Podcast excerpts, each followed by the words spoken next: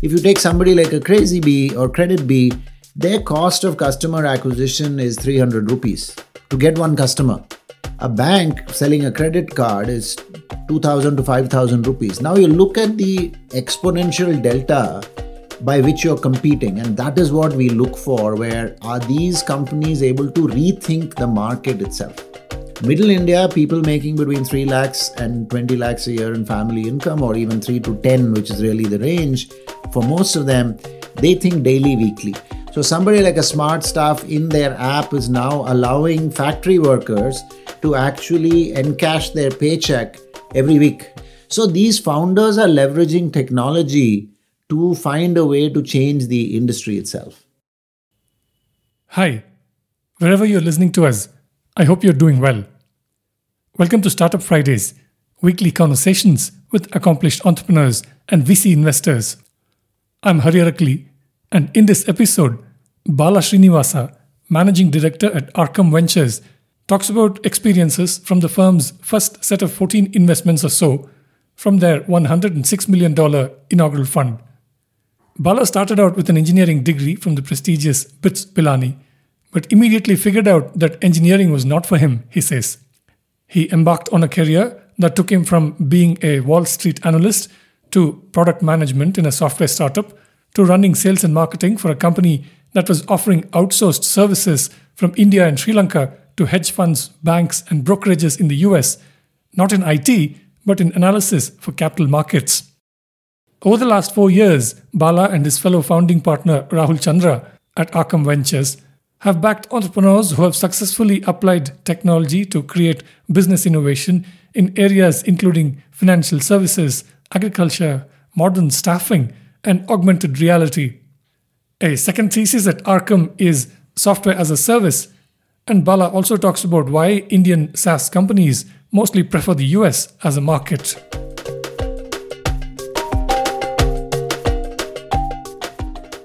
Bala, welcome to this podcast. Thank you so much for making time for this. Arkam, of course, is a well known VC uh, investor in the Indian startup scene.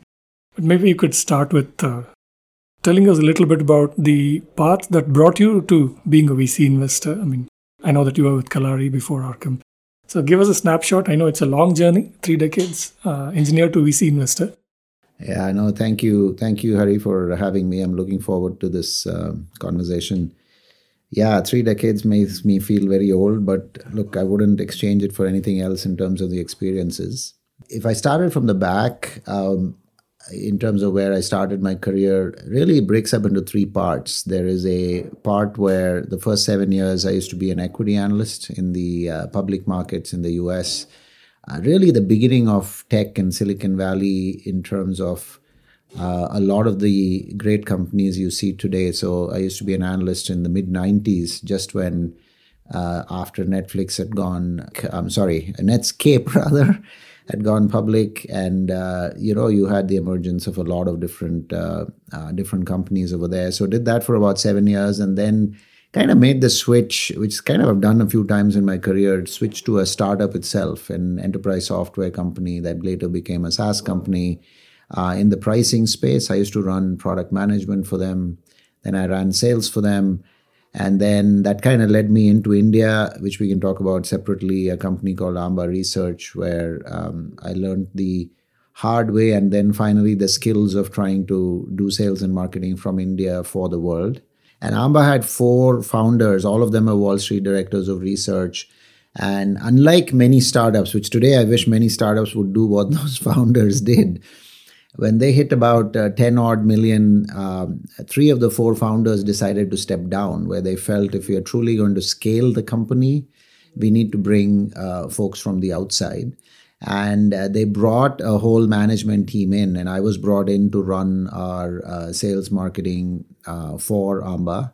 And then uh, I had a, a, colleague who's actually very well known in the startup ecosystem, Hari T, and um, who's written many books. Uh, Hari, Hari was uh, most recently with Big Basket. Uh, Hari came in, and then there were a lot of other, uh, a couple of other folks joined the management team, and uh, then we ran the company uh, until it was acquired by Moody's. And um, lastly, over the last, you know, last part of uh, my career has been as a VC.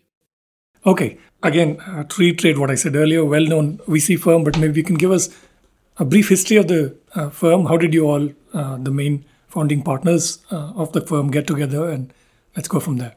Yeah. So, you know, uh, Arkam as a firm um, kicked off in this is our fourth year as a firm running, right? And uh, we're a $106 million fund, uh, tech focused, and we have a very specific thesis, which I can talk about later. So Rahul and I have known each other for a long time. My partner Rahul is also a Bitsian, um, and uh, Rahul was one of the co-founders of Helion. And uh, interestingly, uh, Amba was a Helion portfolio company. Okay. So not only the bits overlap, but Rahul and I uh, had a uh, intersection via Helion as well.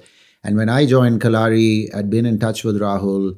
And then, you know, towards the end of uh, 18, we started talking about what is what is different about VC in India. And we started seeing a lot of founders actually go past building and innovating for the top uh, 50 million Indians, right? And we started seeing more and more founders building innovation on top of India's digital stack.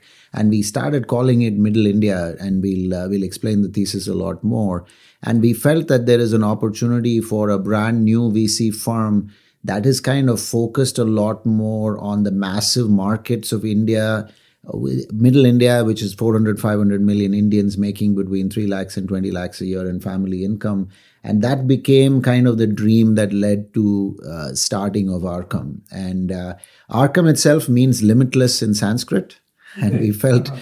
we were meeting so many founders that had these dreams of building solutions for the mass market of India that it made a lot more sense for us to take all our learnings from a Kalari and a Helion and kind of put a you know a, a, new entity on the map. So so that ended up with Arkam with a 106 million dollar fund, and we kicked things off in 2020, early 2020, right with COVID, by the way. Mm-hmm. Oh, you all closed the fund itself in 2020, did you? Our first close was 2020, okay. and then uh, you know it, it, was about 18 months after that we had a final close. Mm. So so you throughout you've been investing, right? Yes, mm. we've been investing. And even a cursory look at some of your investment companies. Uh, uh, kind of one feels that uh, there was a sort of strong interest in backing uh, new kinds of financial technology uh, entrepreneurs. I mean, smallcase, I think, is a fantastic example. I, I, was just blown away by the simplicity that they have brought to the approach of diversified investment for the ordinary guy who does not need to know anything about. Exactly. Just figure out what you want to do. And so, uh, a really exciting company. And, and I realize that you all have invested in other entrepreneurs like that as well.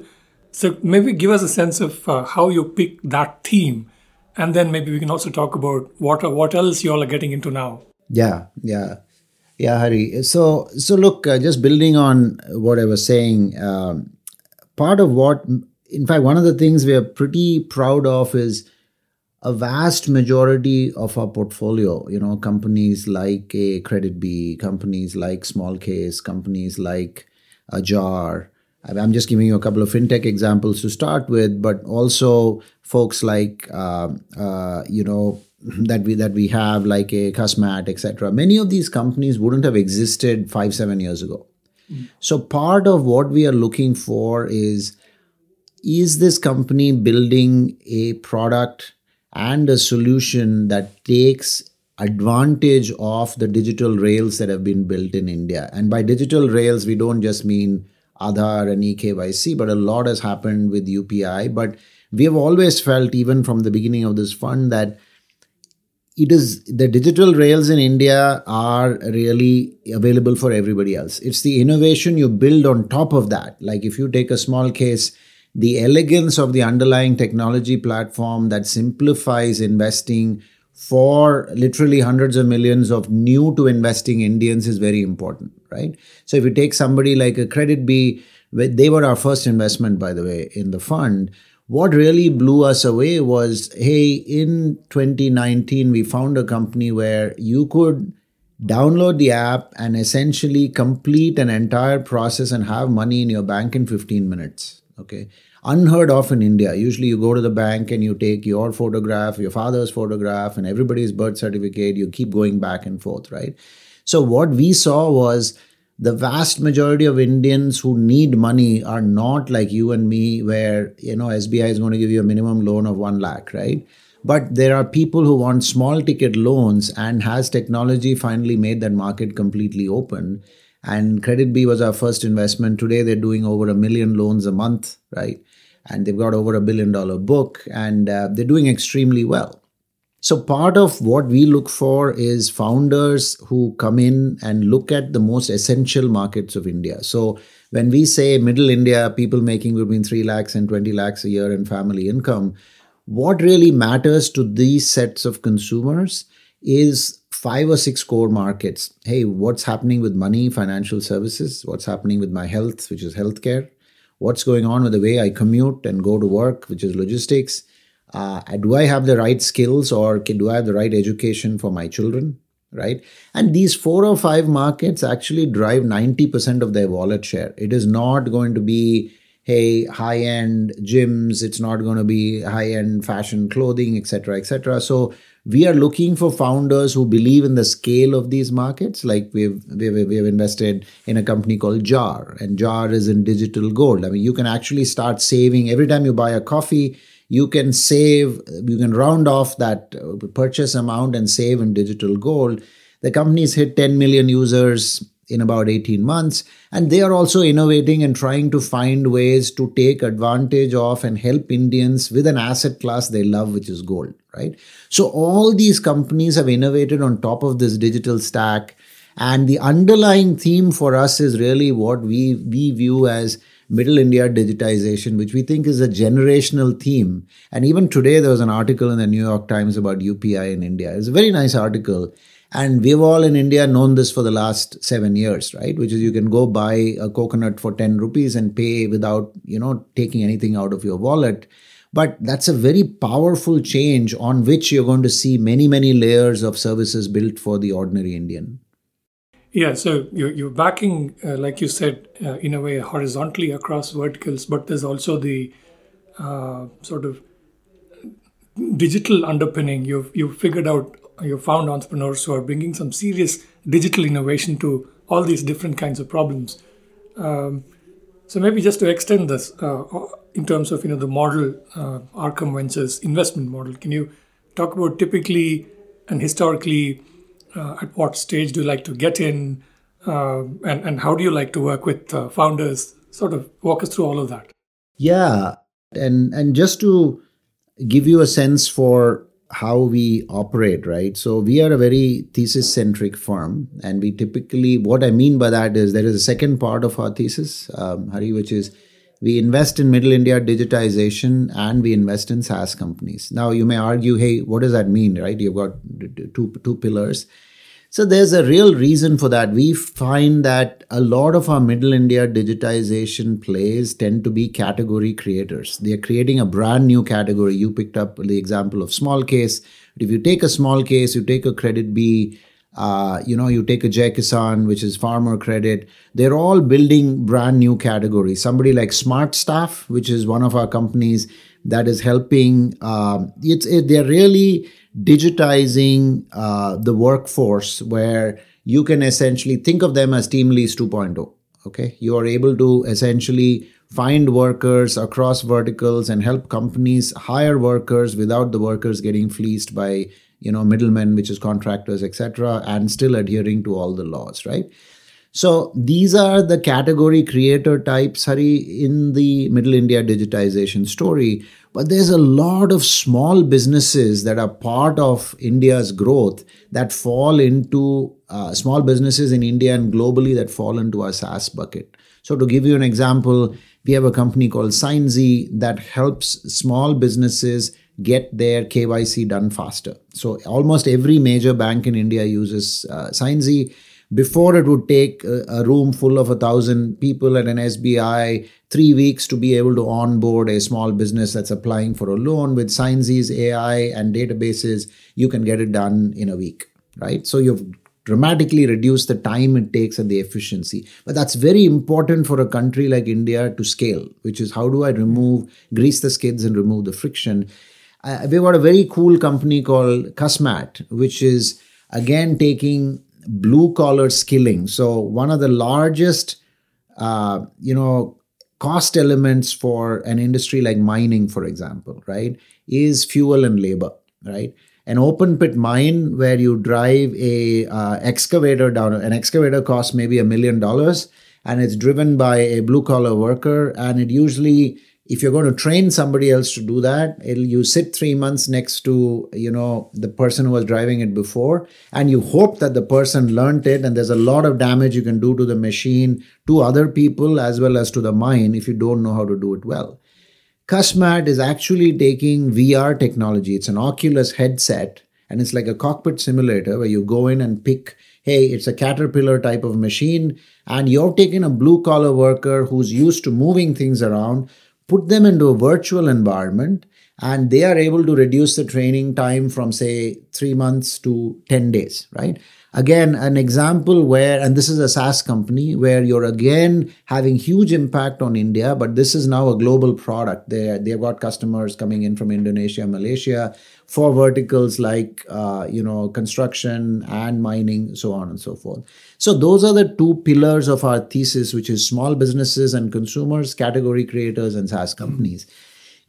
We typically invest between 1 and 3 million as a first check into our companies and what we are looking for typically is is there some visibility into the customer value prop, right? We will do a seed deal occasionally, but most of our companies have been where we find the intersection between the founder, the customer value prop, and that market.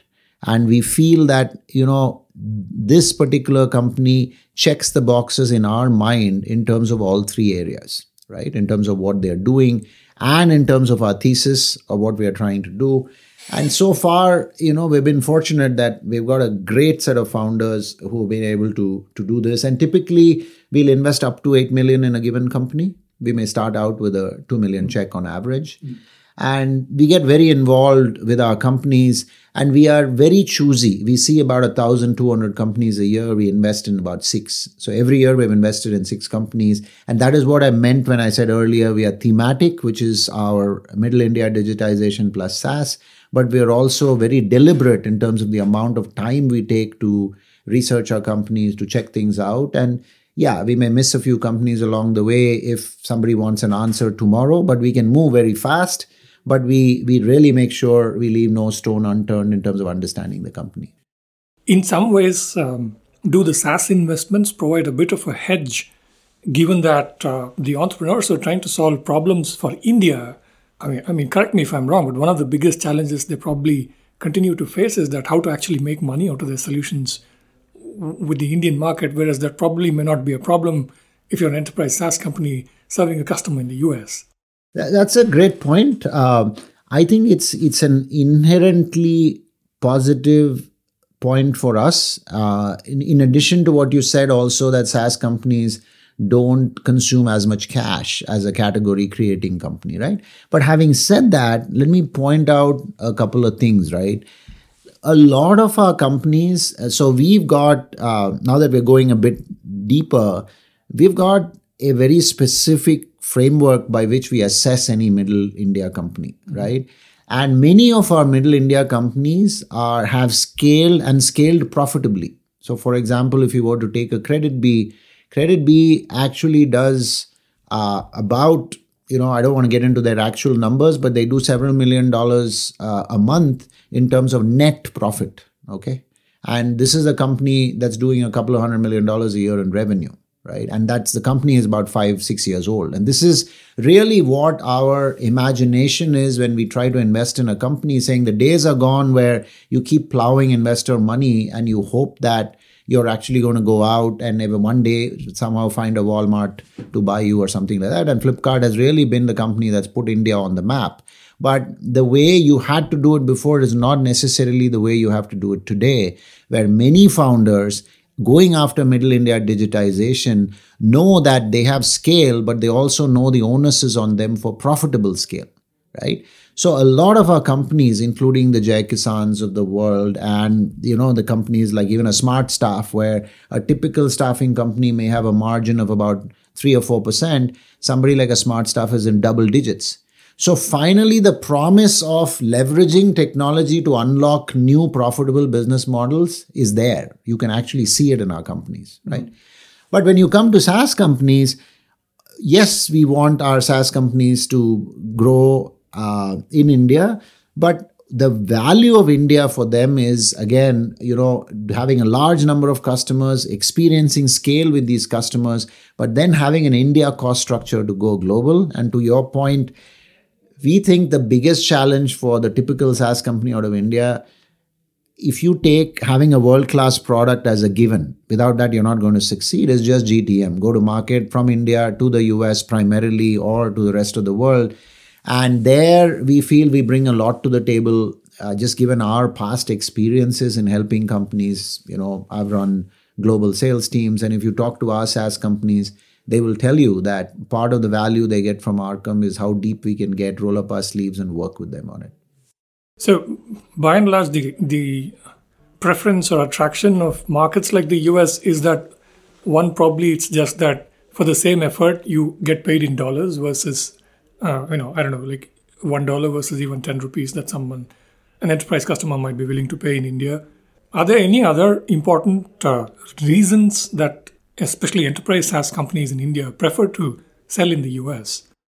Yeah, I mean, I, I think the I would I could point quite a few. So if you look at SaaS companies out of India, one of the big reasons in the to sell to the US is simply from a pricing perspective. I think Indian companies now look India has come a long way. There are several companies we know, even part of our portfolio that are doing you know north of 10 million dollars in annual ARR from India, right? Which 5 years ago you would have said, "Wow, you must be crazy. That's not going to happen." Where Indian companies are learning the value of software SaaS software and are willing to pay meaningful subscription, often a couple of hundred thousand dollars a year in terms of subscription revenue.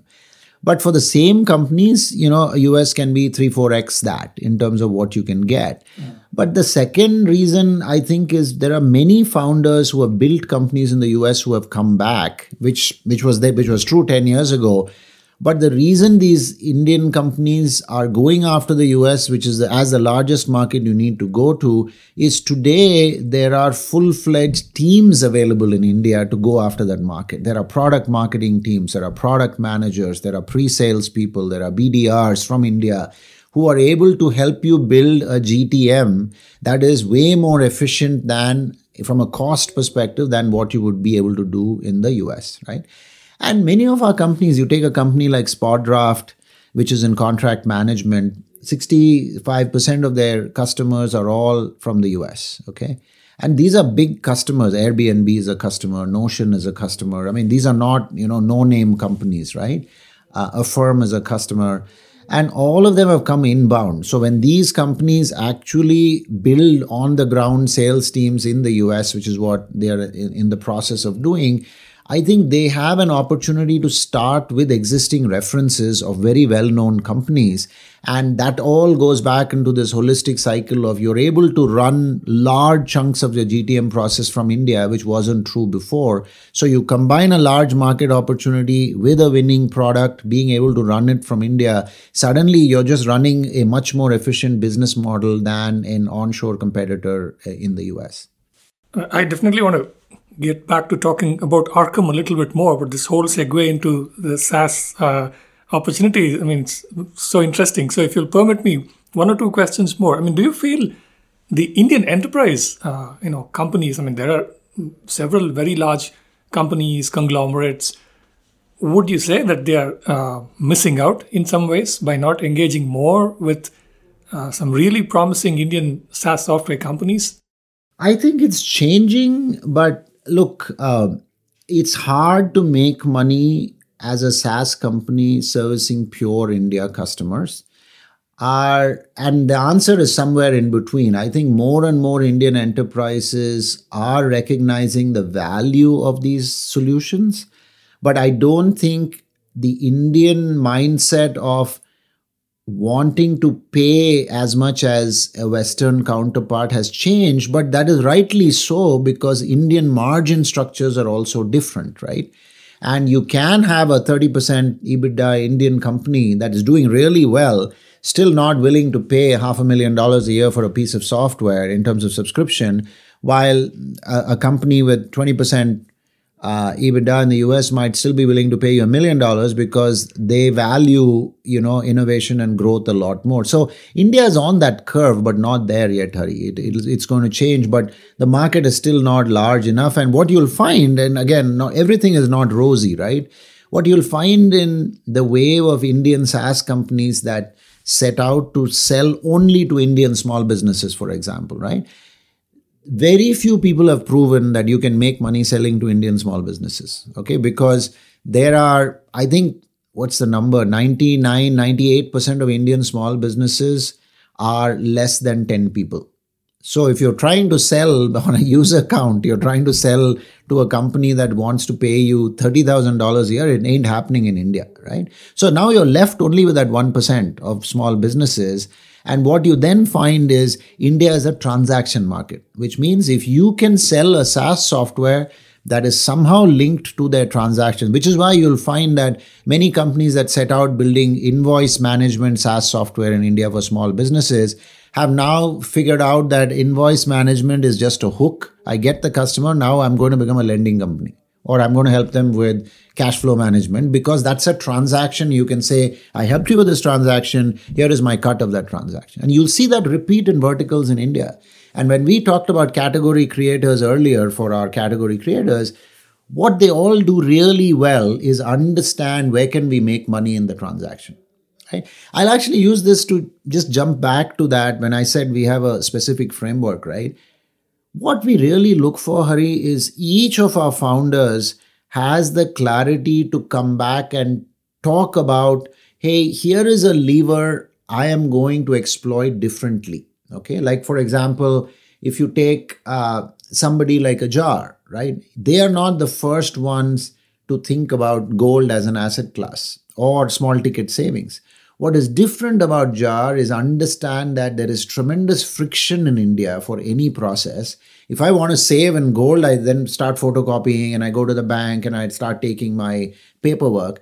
Can I do this via an app in 45 seconds where it's almost no thought, right? If you take somebody like a Crazy Bee or CreditBee, their cost of customer acquisition is 300 rupees to get one customer. A bank selling a credit card is 2000 to 5000 rupees. Now you look at the exponential delta by which you're competing and that is what we look for where are these companies able to rethink the market itself right? Somebody like a smart staff and i'll stop with the last example. Lot of middle india doesn't think in terms of earning the way you and i do which is monthly paycheck and then i get an annual maybe i get an increment a bonus Middle India, people making between 3 lakhs and 20 lakhs a year in family income, or even 3 to 10, which is really the range, for most of them, they think daily, weekly. What is my earnings for this today? What is my earnings for this week? So somebody like a smart staff in their app is now allowing factory workers to actually encash their paycheck every week. Instead of even though the customer the enterprise pays them every month SmartStaff is finding a way to allow them to encash their paycheck every week. Or in some cases they are convincing the employer that if you pay every week or every two weeks you're going to have less attrition. So these founders are leveraging technology to find a way to change the industry itself. Very nice. Okay so let, us talk about i mean you've gotten till here in, invested in some really interesting companies that are creating categories like you said and even profitably as i just learned about CreditBee. from here on what's the plan over the next 12 months 24 months? What are the companies the kind of companies that you're coming across? What would you like to invest in? Yeah so look rahul and i talk about this a lot. Um, we are currently you know, in our fund one, we've got a portfolio of 14 companies. Uh, we just love the portfolio. We think it's very representative of what we seek to do as thesis oriented investors. Currently, the sectors that we have invested in uh, are fintech. We've invested in skilling, which is Cusmat and Smart Staff. We've invested in agri and food, which is Jumbo Tail and Jai Kisan, right? Um, and you know we continue to uh, explore and you know some in deep tech like a uh, you know Cusmat would fall somewhere in between. Um, we haven't announced it yet but we've got some more companies in the deep tech space right? But for us we we are we, we do a lot of groundwork and segments. So we are actively exploring drones. We are actively exploring uh, companies more companies in logistics uh, we're looking at if it comes data oriented analytical companies in climate tech.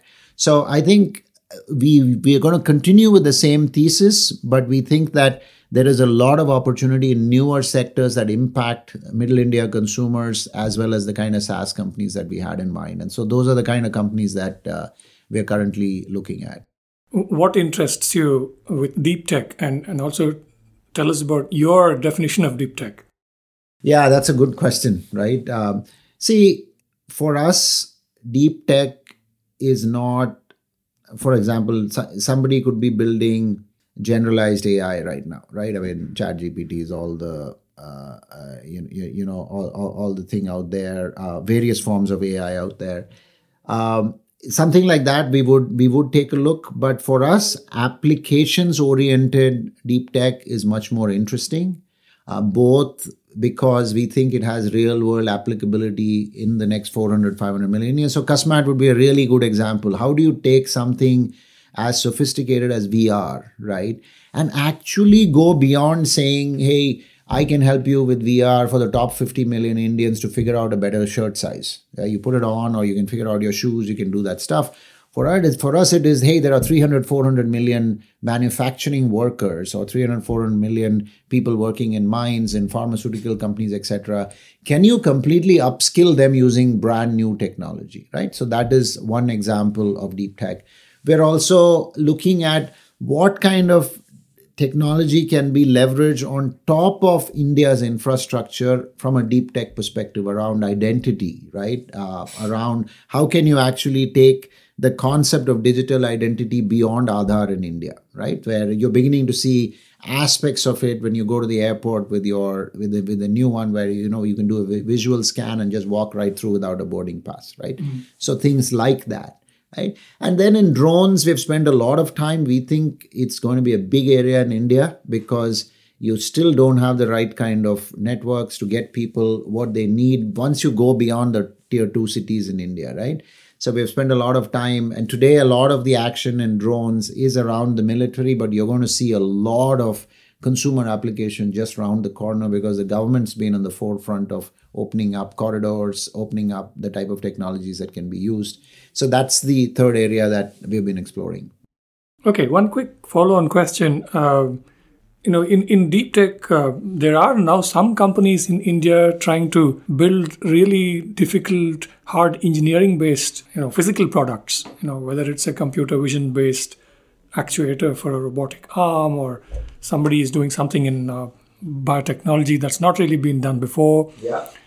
What, what, are, what are the challenges? Uh, I mean, for you as a VC investor, I'm sure you, you come across many of these entrepreneurs. Um, but when you look at them as an as a prospective uh, investee, uh, what are the big challenges that come to your mind?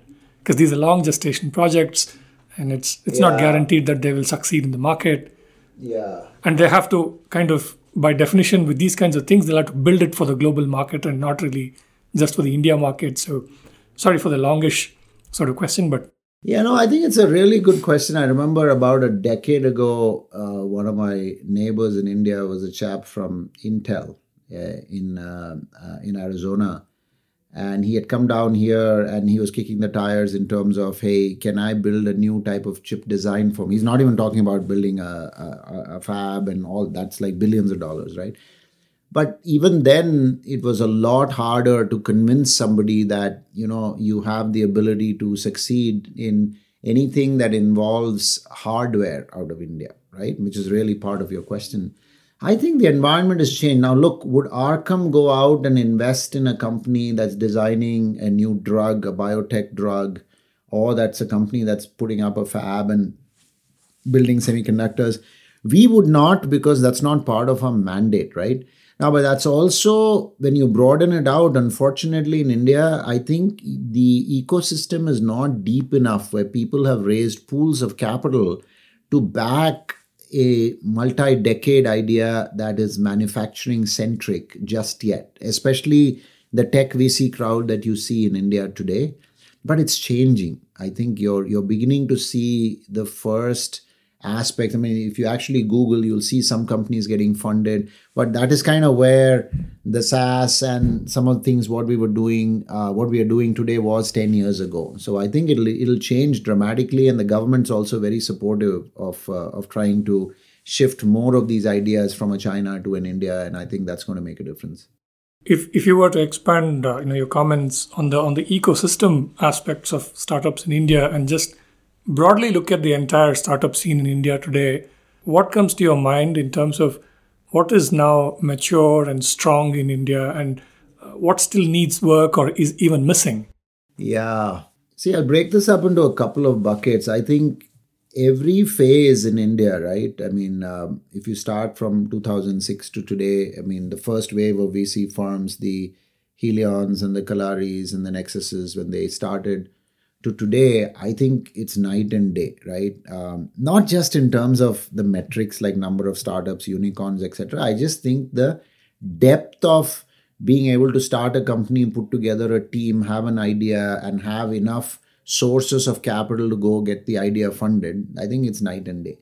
So along those lines, I think seed funding in India over the last decade is kind of just exploded, right? And you go through these waves, and I would say there's a bit of a lull right now after what happened in 21.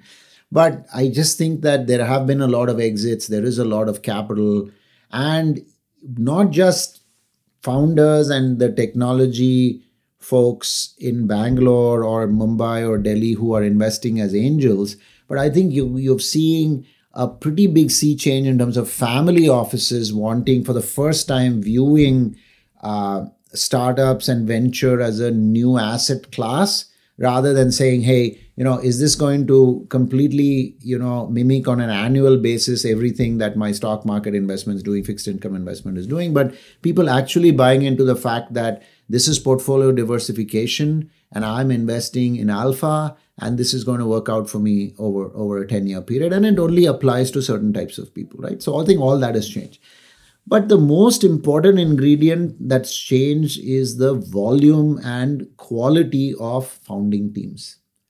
That is the at some level, I think the the single biggest benchmark that you can aim for because nothing else really matters, and that is clearly linked to how much funding is available, you know, what is available in the ecosystem in terms of being able to put together teams, etc if you look at the valley right i mean it's taken is now 70 years 90 years but what happens in silicon valley is you can start a company tomorrow assemble a great team and go out and raise some funding and be off to the races and succeed or fail in a short period of time right? Um, or sometimes you fail over a long period of time. In india i think you're finally getting there especially place like bangalore. Uh, if you look at the diversity of founding teams here, you know, B2C, B2B, D2C, uh, and, you know, two, three generations of smarter product managers, smarter salespeople, people who leave a Freshworks, who now have some idea in terms of what to do with enterprise SaaS, people who are leaving, you know, maybe a Mamaearth or people who are leaving uh, you know, even a CreditBee, right? In terms of what to do in fintech, how do you even deal with RBI? So these are all young people who are in their 20s who have now gone through multiple cycles. So their learning curve is very, very short, right? And they're able to surround themselves with good teams, which just wasn't possible, Hari, six years ago. You, very sparse, right? So I think those things have changed. Now, what hasn't changed is you can get a lot of head fakes in India where India has changed and India has not changed. In the sense, India still remains a play, it's a hard place to do business, right? In a lot of these markets that I talked about, financial services, food, agri, healthcare, etc., at an absolute basis, the market looks very large, right? Several hundred billion dollars, financial services, a trillion dollars. But you can get very excited by that, build a very nice pitch deck. But if you don't pick your problem the right way and you don't pick the category the right way, when we say we're looking for category creators, you know, the act of building a scalable, profitable company in India can still re- remain a mirage because it's a very hard place to do business, right? So the really smart founders are finding those intersections of markets and categories and margins that still scale. And that's not an easy task to do in India, where you could go in the US and say, hey, I'm building a data center kind of company, or I'm building a data warehousing tools company, and legitimately make a case that I can be a unicorn and I can have a billion dollars in revenue at some point. In India, those categories don't exist even today. So clearly, uh, from an investor's point of view, must be very exciting times and interesting times yeah. uh, to look at everything that's happening in India. Which kind of brings me to question about questions about your own personal journey as well. Um, what got you thinking about becoming a VC investor in the first place? Ah, see, like I like I started out, Hari. I I started out at the public market level as an as a Wall Street analyst. And and look, everything is top down. You're dealing with annual reports. You're dealing with numbers at a very abstract level. You're you're as a young analyst in your twenties. You're on conference calls with CFOs of some of the largest companies in the world, whether it was an Oracle or any of those, right? And at some point for me, it became, hey, do I even really know what I'm talking about, right? Because I've never really operated, I've never really done anything, which kind of led me into product management, into sales, etc. So after Amba got acquired by Moody's, my opportunity was to continue to run Amba and you know possibly go back to New York and do that. But I'd spent a decade in India, and I really felt you know there is venture is an opportunity in a place like India where everything is emerging, everything we talked about. It's an opportunity to work with young founders and also give something back. If you know a thing or two as an operator, you know, it gives you a bit of an edge in the VC business, but I wouldn't overestimate that edge. I think the biggest thing I've learned is not to get too prescriptive with my companies. You know, if you're asked a question, you can provide a framework to think about it. But for me, the reason to get into VC was you had some framework in your own mind on how to evaluate things, how to think about founders, how to think about GTM based on your personal experiences but I also don't get too carried away by that because this is a business uh, that can it requires a lot of humility. I think it's the it's very much a function of uh, you know being open to ideas, working with the right founders, and getting lucky with amazing founders who then bring the company to to reality um, and and also you know whatever little you can help along the way helps. Yeah.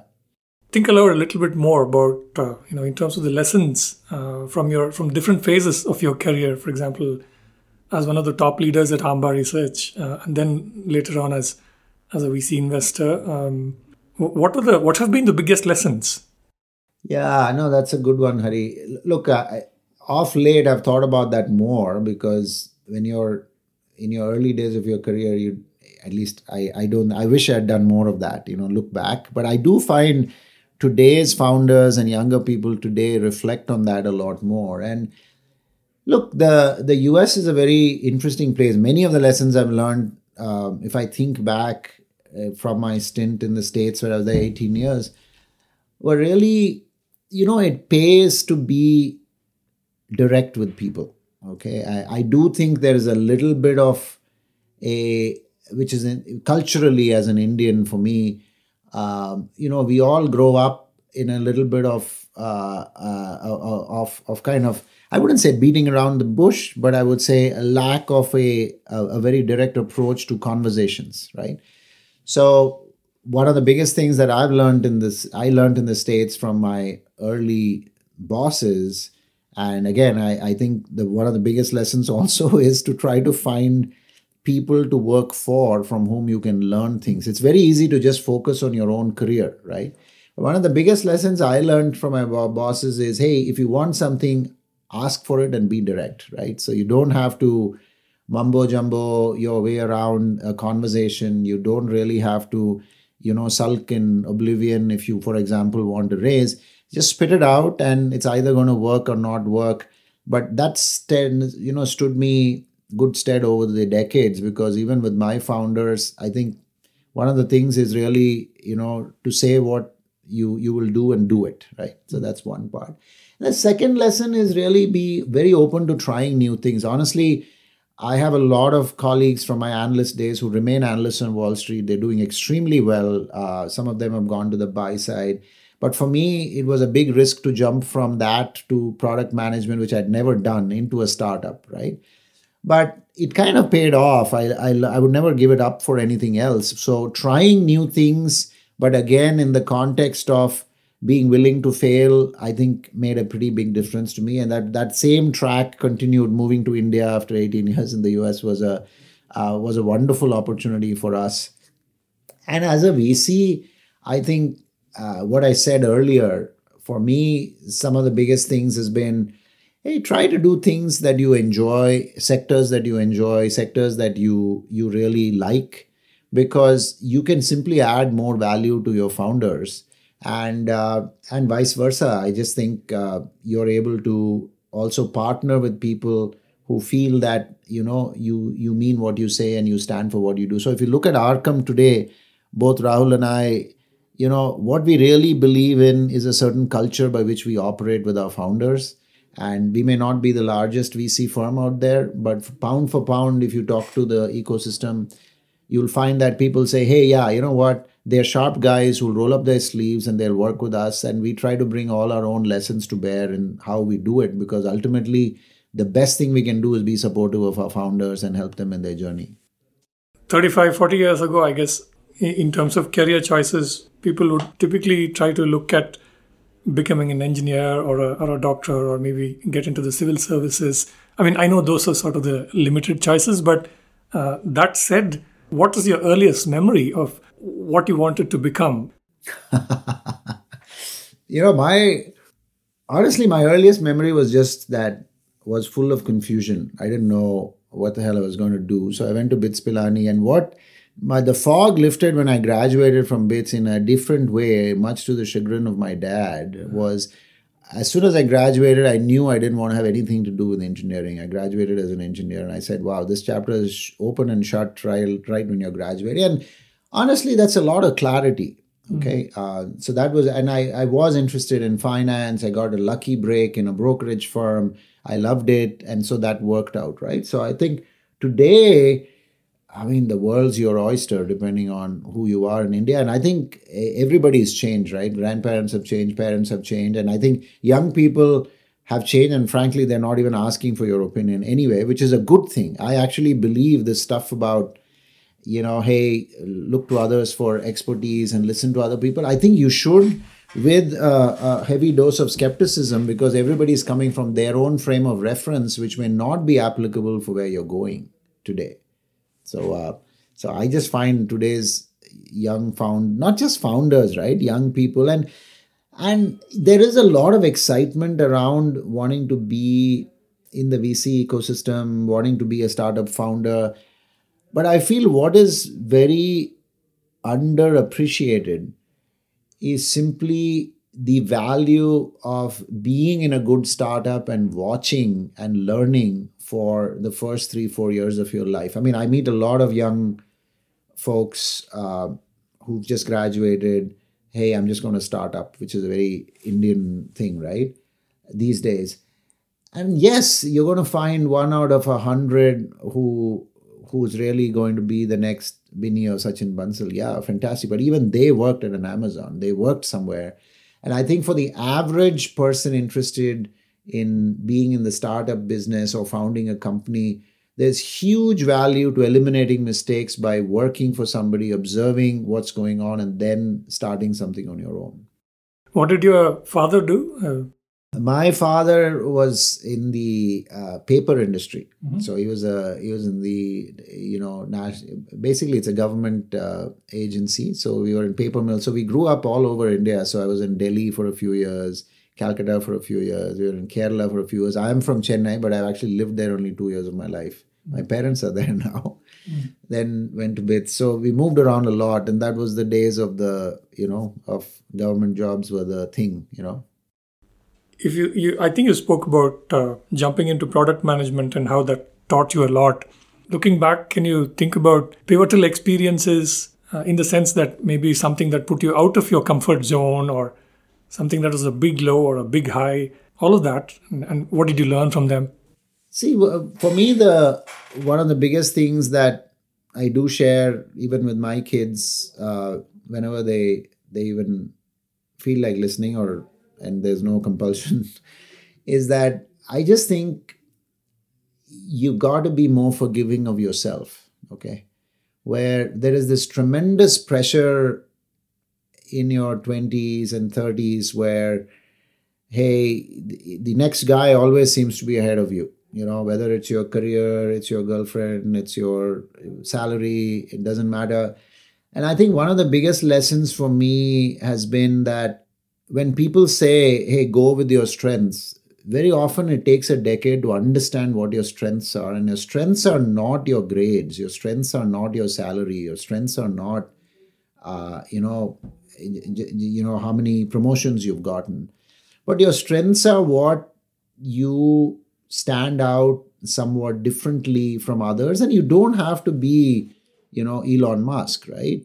So for example uh, what i realized only after about 7 or 8 years is hey you know what i'm much better off in a customer facing role i'm much better off because i feel I like to communicate and I'm able to communicate. And, and so nobody starts out saying communication is my strength. Maybe today they do. In those days, it was all about, hey, I'm, I work at Goldman or I work here, I do this, I do that. But something like a communication part or writing, etc., in the context of a job, lends itself to certain types of roles and it takes you more time to figure out because there's no degree in BITS Pilani that says communication uh, people might say, hey, you talk a lot, but that doesn't mean anything, right? So I, one of my biggest lessons have been, you know, take your time to figure out what is it that you enjoy, right? I mean, I enjoy being with people. I enjoy talking to people. I enjoy trying to take a concept and break it down and have a conversation around it, right? So that's not a very, it's a subtle thing. It's not a very obvious thing. The second thing I would say is just the diversity of experiences, right? I mean, I've done product management, I've done sales, uh, I've been an analyst. So I just think that requires, and that's plus and minus, right? Some, and I'll be very honest with you that many times I wonder if I've just run around to so many places just to get back to square one. Like uh, if if your only, uh, shall I say, if your only benchmark was, hey, economically, how did I do? And you know, uh, have I have I actually gone out and put so much in my in my bank and have I have I actually gone out and got the type of car I wanted and house I wanted. You know, one could argue just be if you got a job, be in that job and stay in that geography, be there forever. And so we moved around a lot. And uh, if that was the benchmark, it's a total waste of my time. I could have still been in the States and done whatever I've done. But the last, even the last 12, 13 years for me, 15 years in India, have been an enormous from an experience perspective. I've met people that I would never have met before. I've made friends, and I, I just think that last part is what you value much later in your life, which is, you know, a life outside work. Know, what does that mean? And I, I just think that those are all the things that would be. What do you enjoy outside work?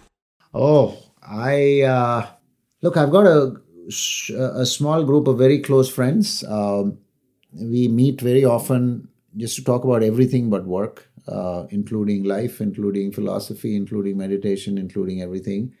I've been playing the guitar for about seven, eight years now. I learned nice. that on the side. I, I still don't think I'm very good, but I can play uh, a few songs. Yeah. Mm-hmm. And uh, I try to spend a lot of time with my family. Yeah. Any preference? What kind of guitar? I mean, classical, acoustic? Yeah, no, uh, acoustic guitar. Um, a, a, lot of I, I a little bit of Western classical, but but mainly uh, you know old school rock songs. Yeah, and I, I can't sing for nuts, so that's a big drawback in this whole thing. All right. Okay. One one last question. Um, we today uh, we get an obscene level of notifications, unwanted ones, emails, whatnot. Uh, do not disturb registration definitely does not work. What is your biggest productivity hack on a daily basis? for me, I'm a morning person, and I think uh, what I get done between say 5:30 and 8 in terms of thinking right you there's a small meditation session is way more valuable than what i do between 9 and 9 right? And I do go to bed early. So if you're looking for a VC that you want to have a conversation at, at 11.30 i'm very willing. I've had those conversations but it's just not very product so on an emergency basis i do it right? My partner Rahul is the exact opposite. He's a night owl right? Which works for him. But for me you know having the morning two three hours to think is very valuable and then you can continue doing what you're doing late night calls. I mean we have a, we have companies that are doing gtm in the us west coast so you're on calls with them till 10 or 11 but is that my sharpest when i think in terms of a productivity hack? For me no it's very very transactional late night for me right? So for me finding those couple of hours in the morning is is a lot more valuable than eight hours the rest of the day. Very nice. Fantastic conversation bala and definitely some of your points about uh, you know forgiving being more forgiving towards oneself uh, um, definitely you know comes across as deep insight from very lived experience. I can see that. Thank you so much again for very generously making time for me. Definitely hope to keep the conversation going. Thank you. Thank you hari they were great questions and i really enjoyed being on your show. That's it for this week's startup fridays. And i'll be back with another conversation soon. Until then have a great Friday and a wonderful weekend.